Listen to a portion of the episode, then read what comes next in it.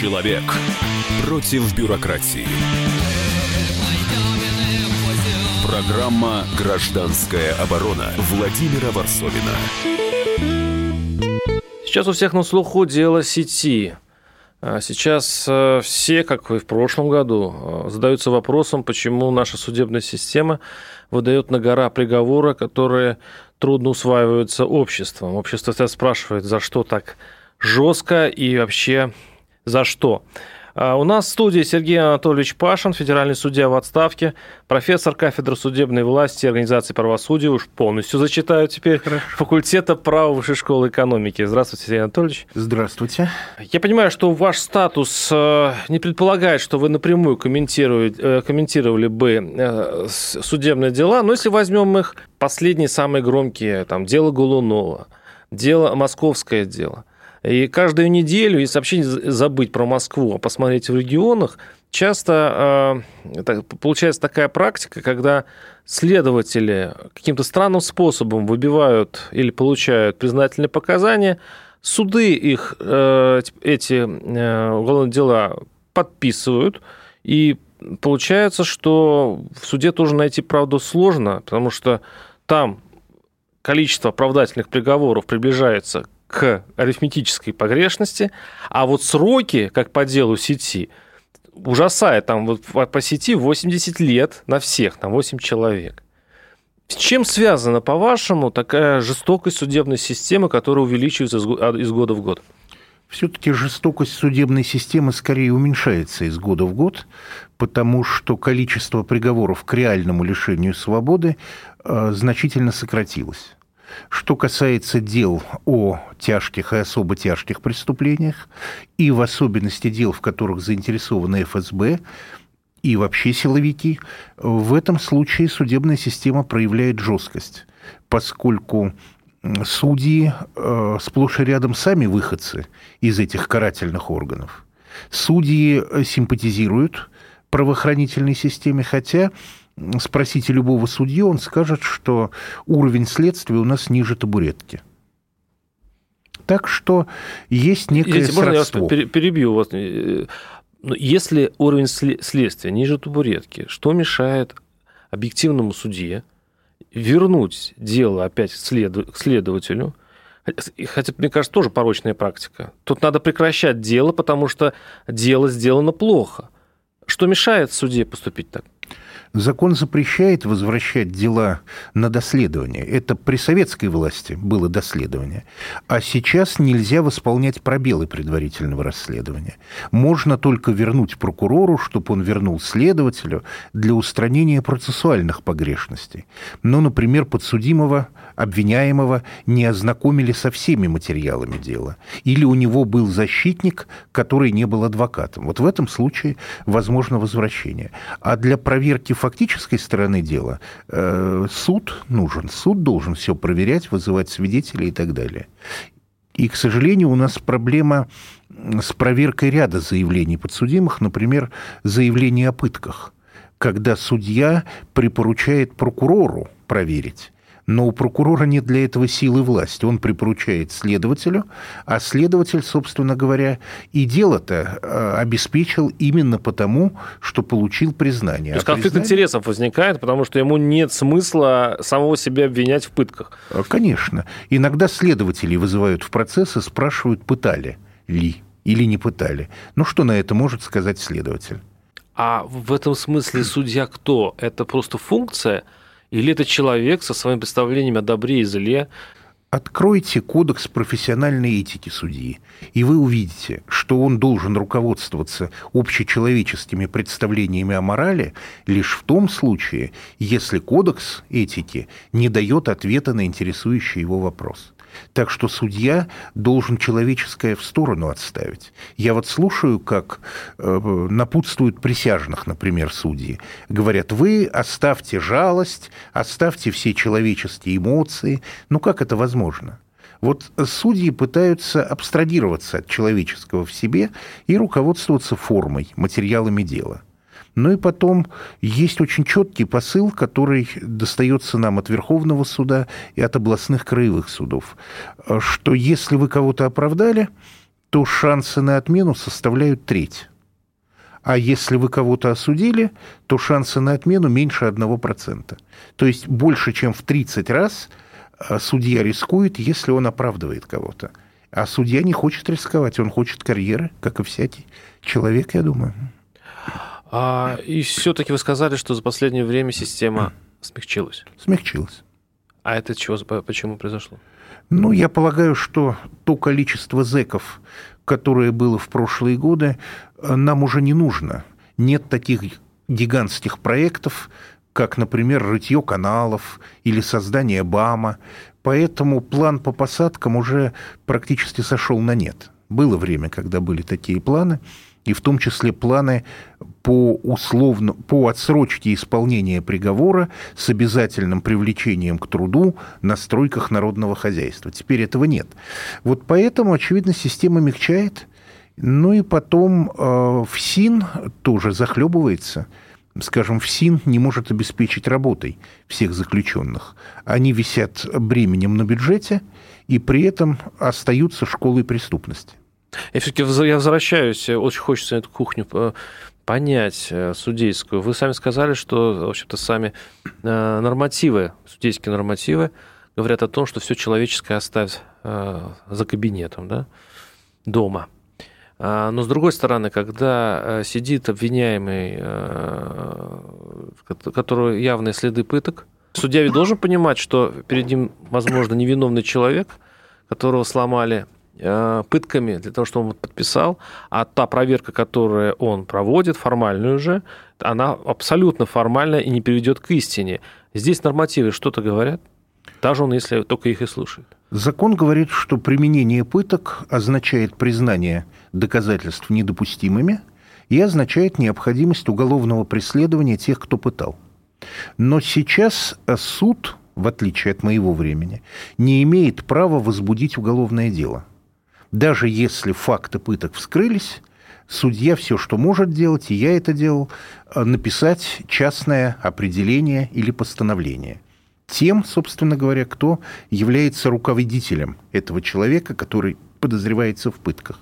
Обычно на это приходит формальный ответ. Обсудили на коллегии или обсудили на заседании личного состава, ну и спасибо вам за сигнал. Причем все участники этого процесса понимают, что это не... Ну, как бы э, они не докопались, да, истину они не знают.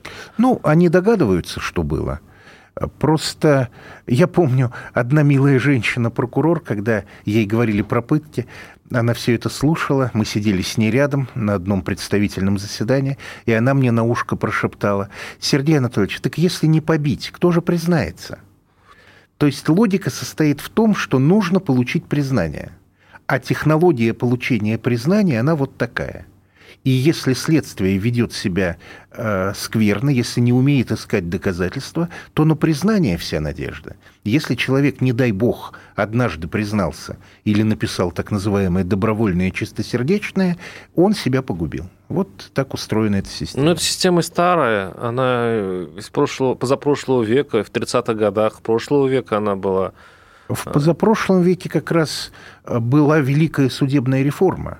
И в позапрошлом веке подсудимый приходил в процесс, не связанный своими показаниями на следствие. Он должен был в суде дать показания. А в прошлом веке, да, вы, как вас там по именам, вернулись к старым временам. Пытка – это удел инквизиционного процесса, когда э, признание есть лучшее свидетельство всего света. Так было записано в старых законах. Ну, я думаю, действительно, в нашей системе участь человека даже не судом определяется, и даже не следователем, и, как ни странно, даже не опером, а агентом. Когда вы читаете уголовное дело, вы сплошь и рядом не понимаете, почему именно на этого человека вышли, почему его задержали, почему получили от него добровольное и чистосердечное признание, и почему дальше он привлечен как обвиняемый. Это работа агентуры, это работа оперов. И потом у нас есть много вещей, которые сильно похожи на западные, а работают как-то по-другому. Вот, например, мы долго боролись за то, чтобы следственные изоляторы перешли в ведение Минюста. Но я спрашиваю, во-первых, помогло ли это обеспечить доступность правосудия? ибо несчастные адвокаты с 6, а то и с 5 утра записываются в очередь. И за те 20 лет, что следственные изоляторы у Минюста, ни один заместитель министра не обеспечил нормального допуска защитника подзащитному. И второе. Э, в западных странах, видите ли, в следственных изоляторах запрещено вести оперативно-розыскную работу по уголовным делам. А у нас забыли запретить. В итоге пресс-хаты сохранились не в таком безобразном виде, как в советское время, но сохранились. И возможность оперативных сотрудников воздействовать на обвиняемого. И это касается, кстати, не только России, но и Северного Кавказа, например. Да, мы эту тяжелую тему продолжим буквально через несколько минут. Оставайтесь с нами. Напоминаю, что у нас в студии Сергей Анатольевич Пашин, федеральный судья в отставке. Программа «Гражданская оборона» Владимира Варсовина. Самые осведомленные эксперты, самые глубокие инсайды, самые точные прогнозы. Точные прогнозы. Знаем все лучше всех. Ведущие. Неудержимый Мардан и прекрасная Надана Фридрихсон. Первая радиогостинная «Вечерний диван» на радио «Комсомольская правда». Два часа горячего эфира ежедневно по будням в 6 вечера по Москве. Человек против бюрократии. Программа «Гражданская оборона» Владимира Варсовина. Продолжаем анализировать нашу судебную систему с федеральным судьей в отставке э, Сергеем Анатольевичем Пашиным, э, профессором кафедры судебной власти и организации правосудия факультета э, Высшей школы экономики. Сергей Анатольевич был известным судьей, вот, и именно Сергей Анатольевич давал такие приговоры, решения судов, которые были неожиданны ни для кого, и особенно для властей. Ну ладно, это другая история. У меня вопрос все-таки связан с более актуальной вещью, то, что сейчас происходит э, в, в обществе. Сейчас дело сети. А, напоминаю, что там около десятка молодых людей играли в лесу, играли. Ну, конечно, они там не играли. Возможно, у них была какая-то военно-патриотическая история. Они э, стреляли этими шариками, как это называется? Пен, как Пейнтбол. Пейнтбол, да, да.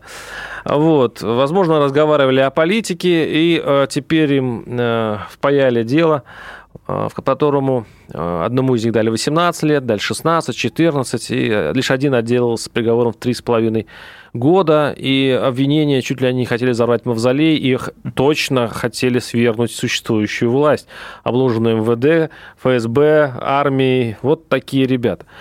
Сергей Анатольевич, я понимаю, что вы конкретно это дело не можете э, анализировать, но все-таки часто у общества еще с прошлых времен возникает вопрос, а почему именно эти парни? Вот почему возникают дела, по которым идут э, люди, ну, какие-то вот вообще как будто, ну, случайные. И зато сроки у них железобетонные. Вот почему возникает именно такое недоумение общества? Есть понятие виктимность. Человек, виктимность – это значит склонность быть жертвой. В том числе жертвой преступников, но и жертвой преступников в мундирах. И если человек как-то себя подставляет, то он э, вполне может стать объектом разработки. Разработка осуществляется Э, способами, которые составляют государственную тайну, но среди важнейших методов это внедрение агентов и использование провокаторов. Мы знаем, что тайная полиция всегда этим грешила. Вот, например, за что Достоевского, нашего писателя известного, приговорили к расстрелу, например. За пустяковые разговоры. Петрашевский, кружок Петрашевского.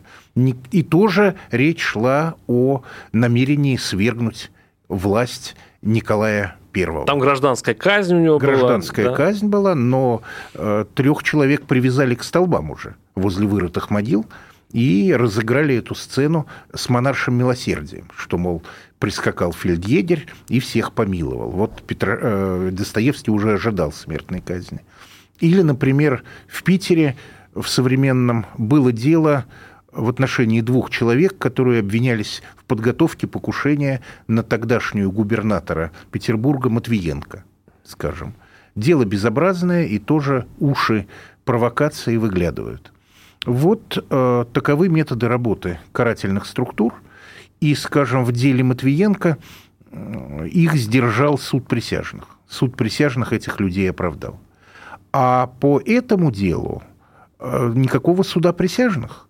По этому делу заседает военный суд, причем военно-окружной суд, причем не любой окружной суд, а один из четырех судов, которым доверено это. Разумеется, присяжных нет, они были бы, если бы дело слушалось в девятом году. О деле сети имеете в виду? Да, угу. они были бы, если бы дело слушалось в восьмом году, а в девятом уже нет. И в итоге мы видим приговор, который постановляют военные судьи. Э, Конституция запрещает чрезвычайные суды. Но если во всей гигантской стране только четыре суда могут разбирать такие дела и работают без присяжных, можно ли говорить, что норма о запрете чрезвычайных судов действует? По сути, это сильно напоминает чрезвычайный суд, который даже хуже военно-окружных судов времен Александра III. А что у нас в России случилось такого чрезвычайного, чтобы нужны были для государства такие суды и такие приговоры. Я тут просто замечу, что часть наших слушателей, я в этом уверен, это показала предыдущая программа, они стоят на такой позиции, что да, надо жестко относиться к подобным людям, а, и даже, может быть, не сильно разбираясь, право или нет, для того, чтобы будущим террористам было понятно, что здесь будет все жестоко и страшно. И, и таким образом общество будет чувствовать себя в безопасности. Ну, видите ли, э, общество может себя чувствовать в безопасности, если видит, что кого-то наказали или казнили. Но это не значит, что оно действительно в безопасности. Потому что когда наказывают невиновных, то начинается террор со стороны государства. И государственный терроризм гораздо страшнее террора одиночек и даже отдельных запрещенных организаций. А народу нашему свойственно тяготение к справедливости – и когда нарушается справедливость, нарушается не только общественный порядок, не только правопорядок, но и порядок высший, который установлен высшими силами для нас. И это, по сути, извините за грубое слово, э, разновидность сучивания нации. И это очень плохо, мне кажется. А можно вот что это значит, сучивание нации? Ну, это термин блатной.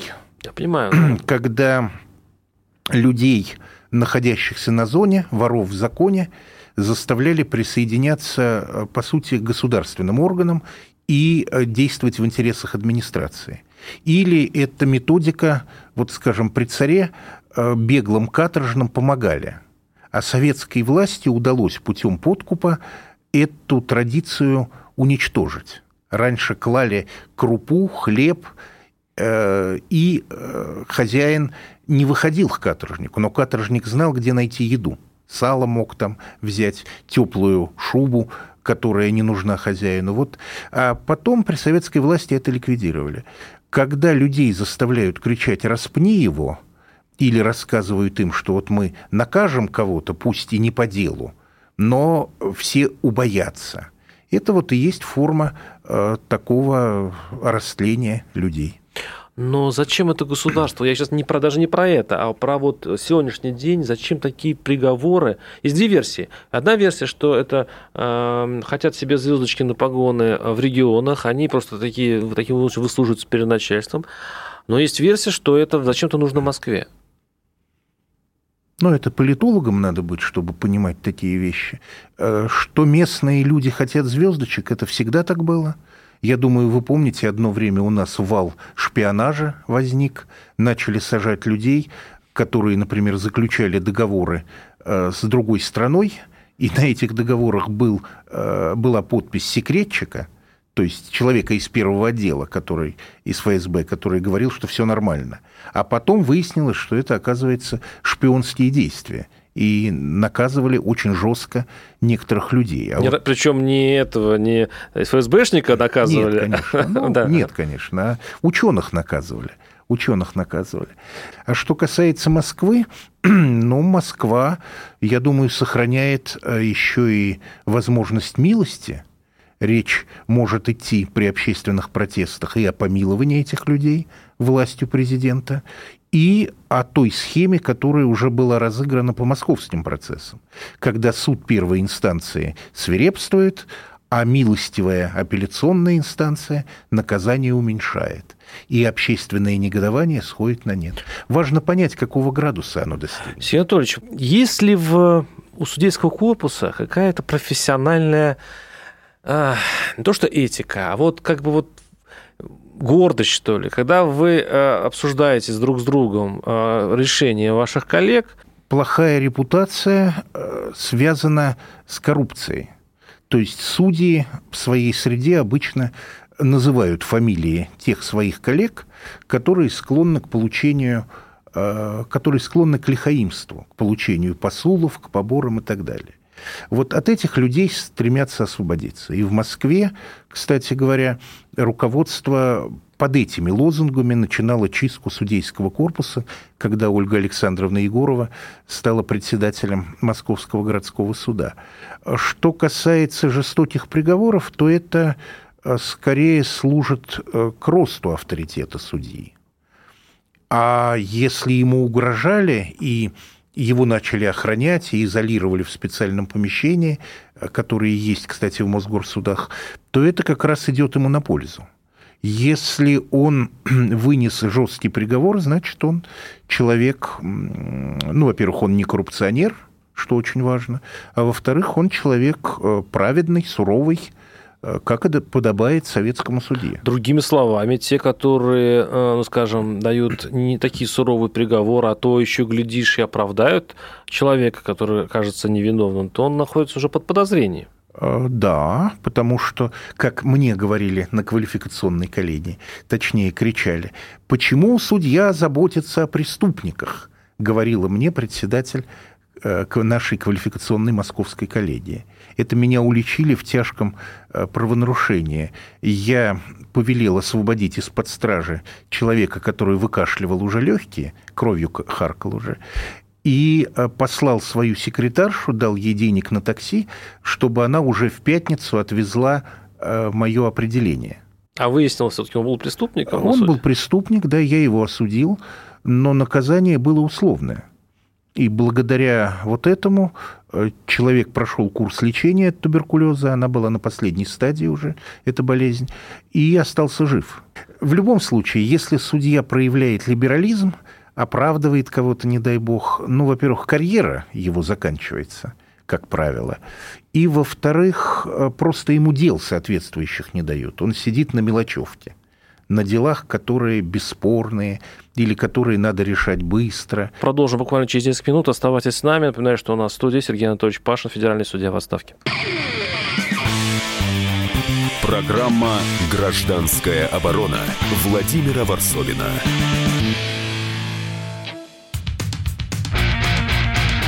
Я придумал такой сюжетный ход. Давайте я скажу некую чудовищную вещь. Это будет неудивительно скопление мигрантов – это не прогрессивная тема, не техническая, а стереотипная. Среди впечатлений моей юности через запятую идут трипы кислотные, наркотические, и благодать в церкви на праздник Троицы. Олег, а вас случайно в Лондоне не завербовали там на какую-то знаете... лондонскую разведку? Программа «Кашин-Голованов. Отдельная тема». По будням в 9 вечера по Москве. Человек против бюрократии. Программа «Гражданская оборона» Владимира Варсовина. Ну, напоминаю, что у нас в студии Сергей Анатольевич Пашин, федеральный судья в отставке, профессор кафедры судебной власти и организации правосудия, факультета, высшей школы, э, факультета права высшей школы экономики. И сегодня мы говорим не сколько даже о нашей судебной системе, а о ее повадках. Они изменились в последние годы. Раньше она была просто суровая, а сейчас она стала крайне суровая, судя по тем законам, а, точнее, приговорам, а, которые а, вот дело сети, где Э, суммарно э, пензенские как их назвать, это даже не подростки, просто молодые люди, 23-25 лет, получили 80 лет, э, кто-то из них строгого режима и так далее, за то, что хотели просто сместить власть, э, взорвать стадионы, мавзолеи, и э, то, что э, на их э, телах нашли следы пыток, в общем-то, не смутило судей. И мы говорим, почему это все происходит, потому что это не единственное дело. Э, Сергей Анатольевич, сейчас нарастает в социальных сетях э, такой волна поддержки э, те, кто его судили по делу сети. Но больше всего это трогает тех, кто просто... Они не исключают, я не исключаю, что они виновны. А хочется все-таки, чтобы устранили нарушения, и, и хотелось бы понять, откуда следы пыток. Может ли общество в том состоянии, в котором он сейчас находится, добиться этого, как это было дело по, по делу Голунова? Общество может возражать, но решение принимает не общество. Если бы на эти дела распространялся суд присяжных, как и в восьмом году, до восьмого года, то общество могло бы сказать «нет». Если есть малейшие сомнения в пытках, то подсудимые оправданы. И Верховный суд именно поэтому запретил и запрещает до сих пор в присутствии присяжных говорить о пытках. Но присяжные догадываются – и тогда следуют оправдательные приговоры или приговоры со снисхождением. Вот реальная вещь. Пусть члены общества, которых заботит наша судебная система, когда их вызовут в суд присяжных, не уклоняются, не спрашивают, вот у меня спрашивают, а что мне будет, если я не пойду? Но совесть замучает, что еще будет? Пусть эти люди придут в суд и вынесут приговор по этому Как делу. будто говорите мне, у меня ко мне пришло э, письмо, пришло письмо, которое, а я его, да, я не пошел. Ну вот видите, а чего в социальных сетях писать? Тут можно в вопросном листе написать не виновен, не доказано, заслуживает снисхождения. А в социальных сетях, ну что же, ну, считают, наверное, сколько народу лайков поставило, сколько дизлайков выразило неудовольствие. И, конечно, это э, желательно требовать реальной судебной реформы.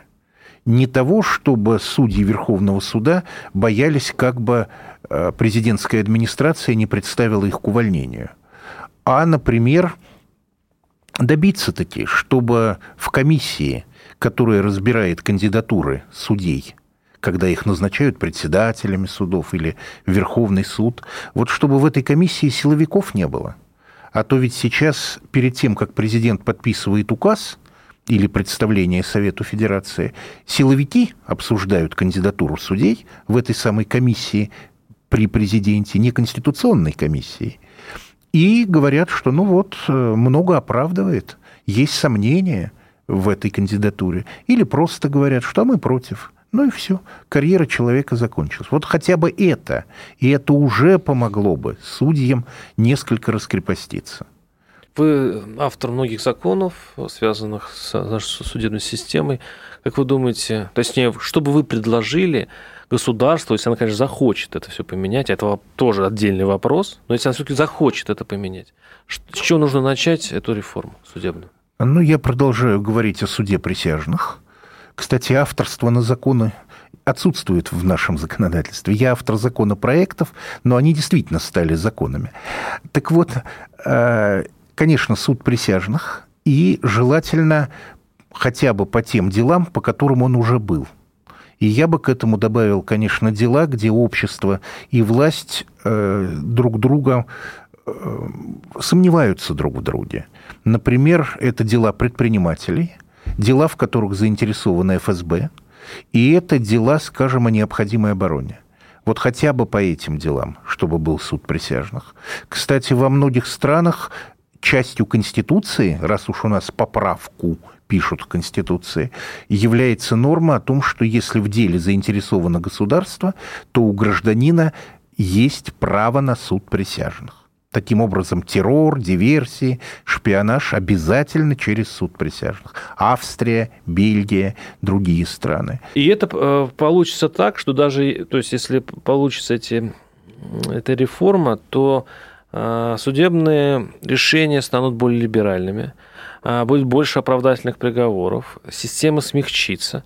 Но судя по тому, что происходит сейчас, это противоречит интересам государства, власти – То есть власть, наоборот, желает, чтобы суды были жесткие, чтобы они давали серьезные приговоры.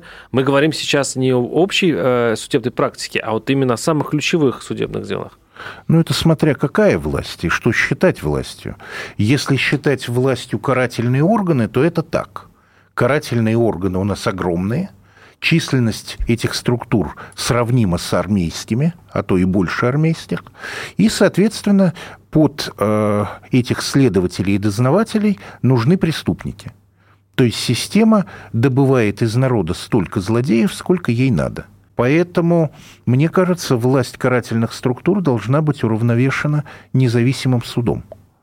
И если это так происходит, то, как было при царе, образуется судебная республика в самодержавной империи. Это интересный феномен. Как вы помните, э, приговоры суда присяжных при царе достигали оправдания 40, 40% даже. То есть это была обратная связь вот этим самым жандармам и полицейским. Вы держиморды, вы э, фальсифицируете доказательства, вы пытаете людей, а мы будем их оправдывать. И ваша работа э, в суе будет – но вот сейчас э, власть пытается объяснить э, жестокий приговор. Это по телеграм-каналу объясняют, mm-hmm. конечно, не напрямую. Там, там говорится о том, что во всех странах мира, США и так далее, власть борется с левыми и правыми радикалами. И что идет охота по всему миру на таких лиц. Помните, как фильм Джокер, да? Да. Фильм Джокер сразу всплывает в памяти. Да, да, и да. вот и, и никому не хочется окунуться в очередную революцию или погромы. И, и получается, что иногда жестокость власти э, понятна. Ну что ж, власть может быть жестокой, жесткой, но она должна быть справедливой и должна соблюдать свои законы и свою конституцию.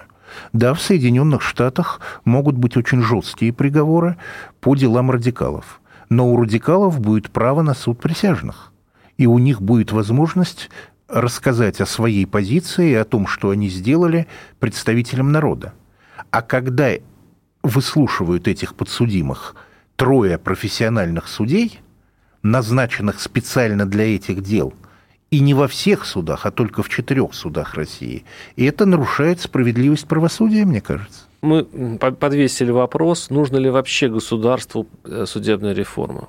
Что заставляет государство все-таки не торопится с реформой, что, почему оно сомневается, хотя об этом разговоры идут очень давно.